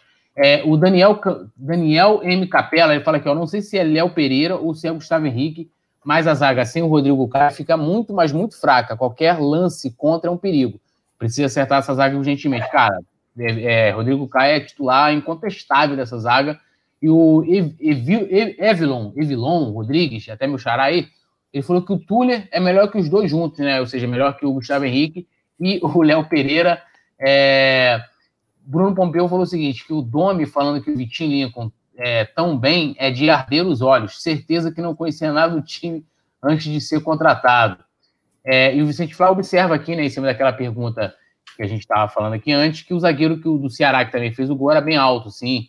É, e a Mari também observa, né, é, que o zagueiro do Ceará cabeceou entre dois zagueiros do Flamengo. E ela fala aqui, ó, voador no like, lembrando o pessoal aí, ó, voador no like, que não é inscrito, se inscreva no canal, ative notificação, é, sininho, aquela coisa toda que todo mundo já sabe, todo rubro-negro aí, né, acompanha aqui o canal, né, mais rubro-negro.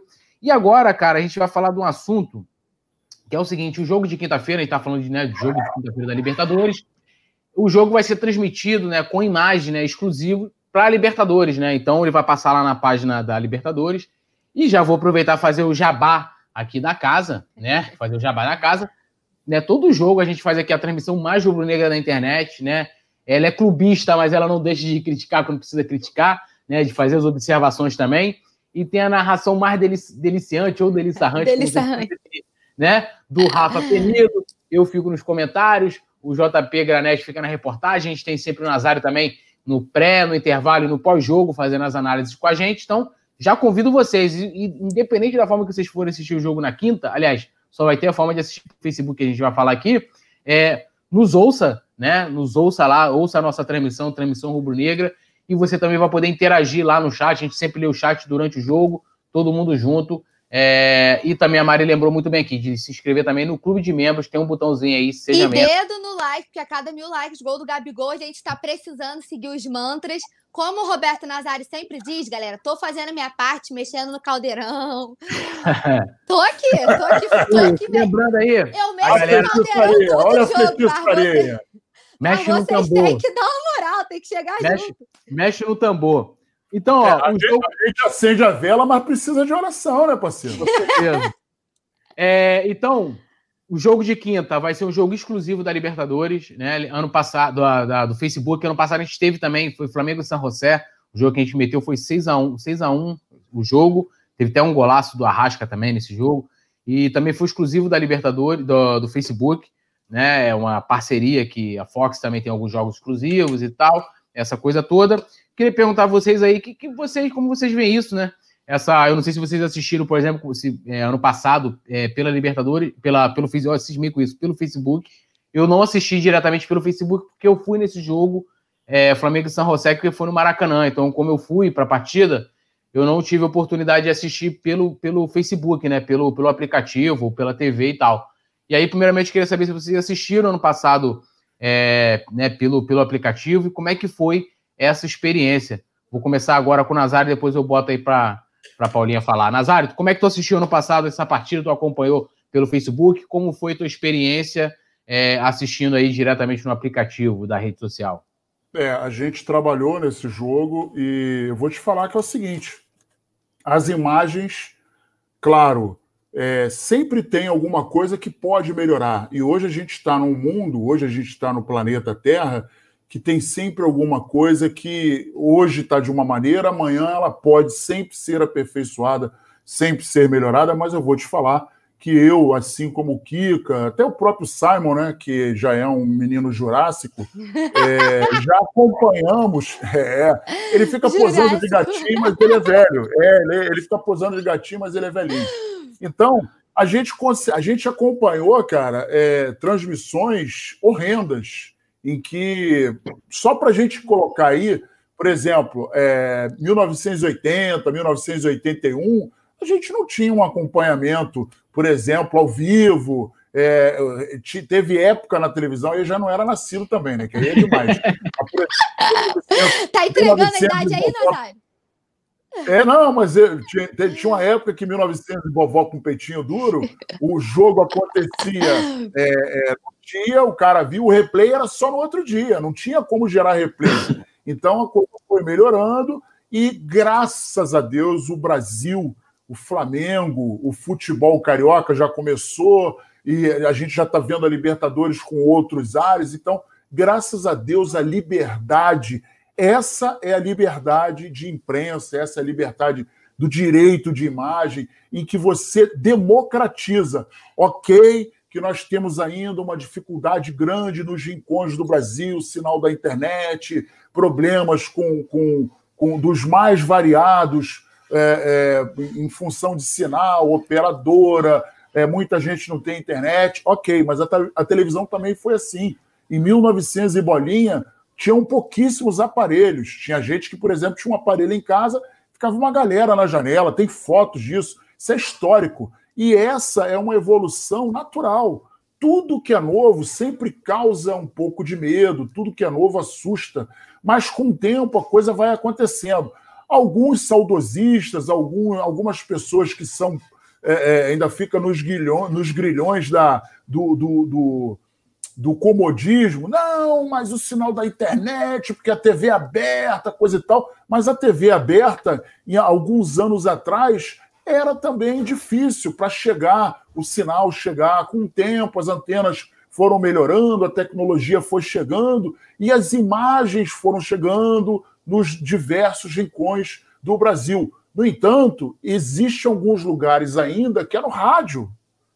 É no rádio. Então, para mim, eu vejo com uma, uma, um olhar muito positivo essa virada. Hoje a gente não está mais preso a uma televisão, por exemplo, de, de, de, de, uma televisão aberta, ou até mesmo uma fechada, em que você fica preso aquela, a, aquele programa muito, muito clubista, aquele bairrismozinho nojento que, lamentavelmente, ainda existe. Só para a gente ter uma ideia, eu tive o desprazer de ouvir de um cara, que eu acho que ele é, não sei o que, que ele pensa que ele é, ele teve o, o, o desplante de falar que o Zico é, brilhou em, contra Madureira e contra Bangu. Nos demais jogos ele ele não, ele não brilhou. Então, assim, eu não vi o programa, eu, me chegou essa fala pela internet. Então, assim, você vê que tem de tudo um pouco. E hoje a gente tem o democrático YouTube, que você assiste aquilo que você quer. E hoje, o, o Coluna, por exemplo, a gente está chegando perto de meio milhão, perto de meio de milhão de admiradores que respeitam, que gostam e que muito nos honram pelo trabalho que a gente vem fazendo. Não é nada imposto. É, a gente tem outros canais que têm os seus admiradores, cada um na sua vibe.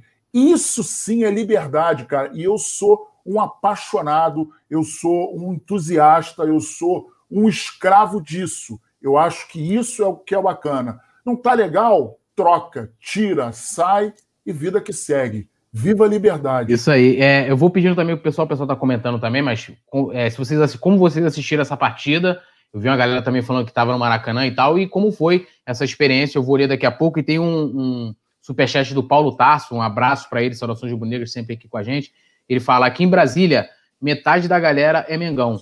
Trabalho equilibrado de vocês profissionais, não fazem personagem barra tipinho. Domi pegou o trem desgovernado. Obrigado, Paulo, pelo seu comentário aí. A gente fica lisonjeado que você gosta do nosso trabalho e, e Brasília é realmente uh, o Flamengo. Brasília é do Flamengo. É, Paulo, como, é, como foi sua experiência no passado? Tu foi no Maraca, você acompanhou pelo Facebook, travou, a galera tá falando muito da questão do delay. Só para falar da questão do delay, que esse ano, como, como não tem público, então assim, todo mundo vai ter que assistir na mesma, na mesma frequência, né? Então você não vai ter ninguém assistindo na frente, é, é, a não ser lá é, os repórteres lá que vão estar diretamente no estádio da, da LDU, né? Então, assim, a gente vai estar quase todo mundo, pelo menos aqui no Brasil, sintonizados. E aí, como, como lembrou também a Mari aqui, imagens né, lá no Facebook e galera acompanha a narração mais rubro-negra aqui no Coluna do Fla com Rafa Penido na narração. Fala aí, Paulinha. Aulas, aulas, já diria Gerson, o comentário do Nazário foi aulas, aulas. É, eu sempre defendo quando a gente fala de TV aberta, porque eu sempre falo que você democratiza, você leva o futebol e não interessa em qual TV aberta vai passar, o que interessa é que vai passar e você vai poder assistir né? E quando a gente fala, e aí eu tô pegando o gancho do Nazário de vamos ver sempre o positivo, é melhor a gente ter o Facebook que vai transmitir do que a gente não poder ver o jogo em plataforma nenhuma, né? Se a gente não tem uma TV aberta, se a gente não tem uma TV fechada que vão fazer a transmissão e só resta o Facebook porque só eles, eu prefiro ter que ficar, entre aspas, refém e poder ver do que se a gente não tivesse nenhuma opção, né? E aí, como eles falaram muito bem, é a plataforma no mudo e a narração rufando do Rafa Penido aqui, super deliciante. Eu assisti o jogo pelo Facebook, não posso falar nada. O Túlio, a minha transmissão foi ótima. É claro que a gente fala de internet aí, é muita gente usando, e aí tudo isso varia sinal, isso é natural que aconteça, né? Mas, no mais, a, a transmissão foi ok. Assim, as imagens estavam ok, limpinhas. Uma hora ou outra dava uma falhada, mas isso é muito por causa da internet também. Então, não posso. Eu só posso elogiar. Não vi nada, meu Deus, gravíssimo, não. Pelo contrário, a imagem estava limpa, estava tudo certo. Uma hora ou outra que dava uma travada, mas tudo bem, ok. Eu só queria responder alguns comentários que a galera tá usando aqui. A Alzira falando assim, tá se achando, né, Paula? Porque vocês falaram que o Felipe Luiz me responde. Tô, cara, não tem como não ficar me achando, né? Fico me achando bem AFF. Aí a galera fica assim, pô, Paula, fala pro Felipe Luiz isso, fala pro Felipe Luiz é aquilo. Estão subindo aqui a hashtag Team Paula. Queria agradecer o carinho, galera, cada vez nossa comunidade Bonde está crescendo a cada dia. E queria só fazer, ler um comentário especial que meu pai está aqui com a gente, Paulo Matos, queria mandar um beijão. E ele é goleiro, e aí Opa, ele estava falando do lance do César, só que eu só vi agora, né? Que papai é goleiro, aí a gente vai ter um comentário diferente. Papai falou que não viu culpa do, do César no primeiro gol, porque a bola fez uma curva para fora da pequena área e não daria tempo dele chegar. E ali foi falha dos zagueiros. Então, comentário aí de quem entende. E um beijo pro papai que tá aqui com a gente. E para todo mundo que tá falando, Paula manda beijo, Paula manda salve. Um beijo para todos vocês. Obrigada pela audiência de sempre nessa resenha deliciante. Eu queria é. prometer uma camisa do Flamengo a quem der dois tiros na cara do Cristiano Oliveira e do Vicente Flávio, por gentileza. o pessoal tá gastando pra caramba o, o NASA aqui na na, na, no chat. E, e a Alzira Baia falou que, ó, Tim Paula, é...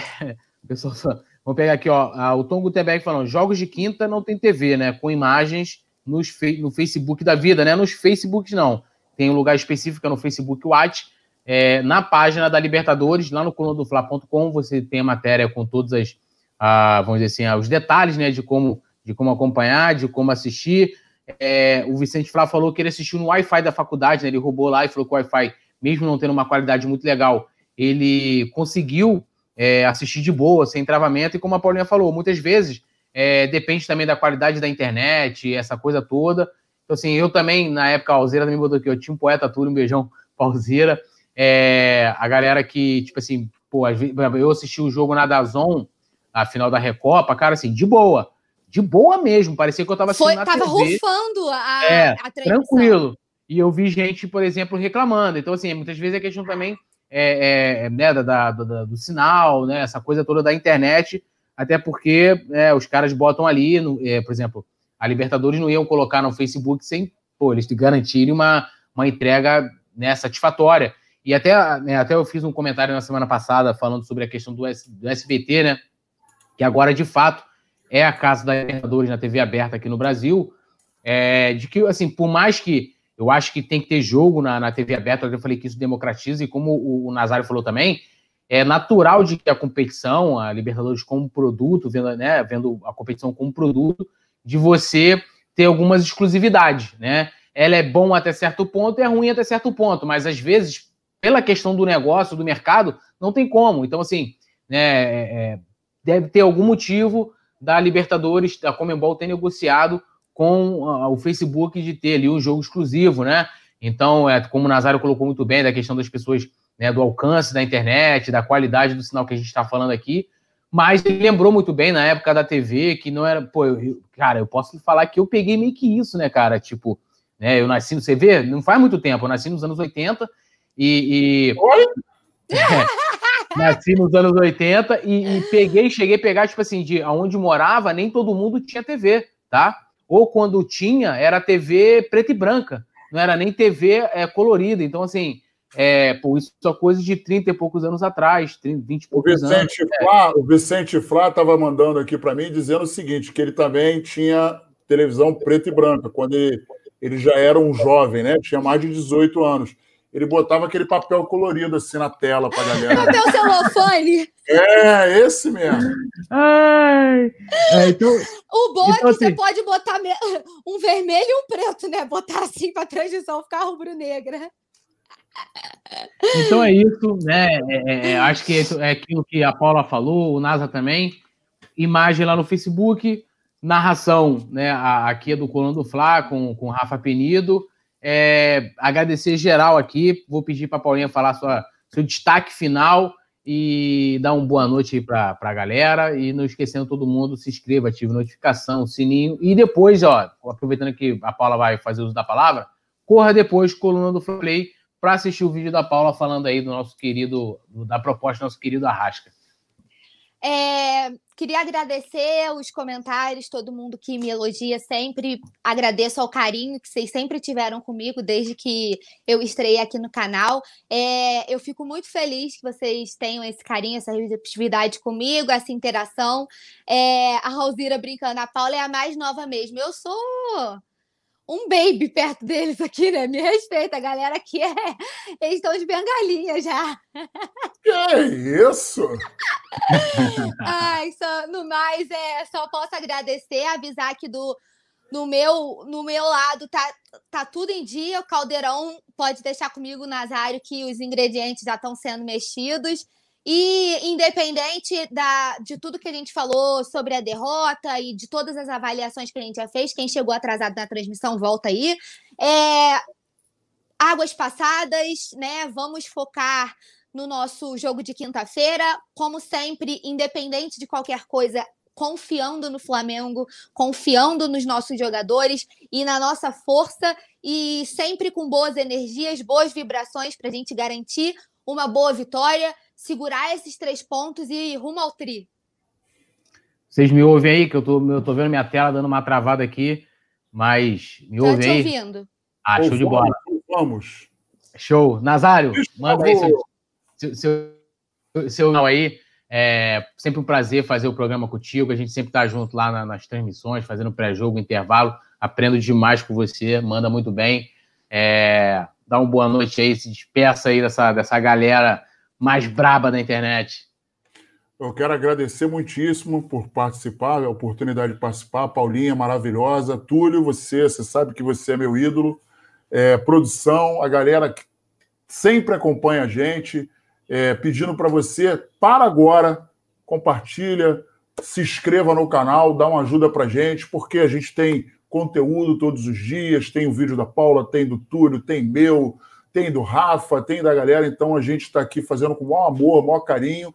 E o recado final é o seguinte: Ceará, página virada, Campeonato Brasileiro, está em stand-by. Agora o foco é Independente Del Vale, depois Barcelona e a gente vai conseguir sair de lá com dois resultados excelentes. Assim é que a gente tem que pedir, agradecer e vai acontecer. No mais, pô, agradecer demais a vocês, pedir e desejo ao Vicente Flá e ao Cristiano Oliveira que vocês participem do Cruzeiro, o navio afunde, vocês fiquem numa ilha deserta juntamente com o Simon Ledo durante um ano.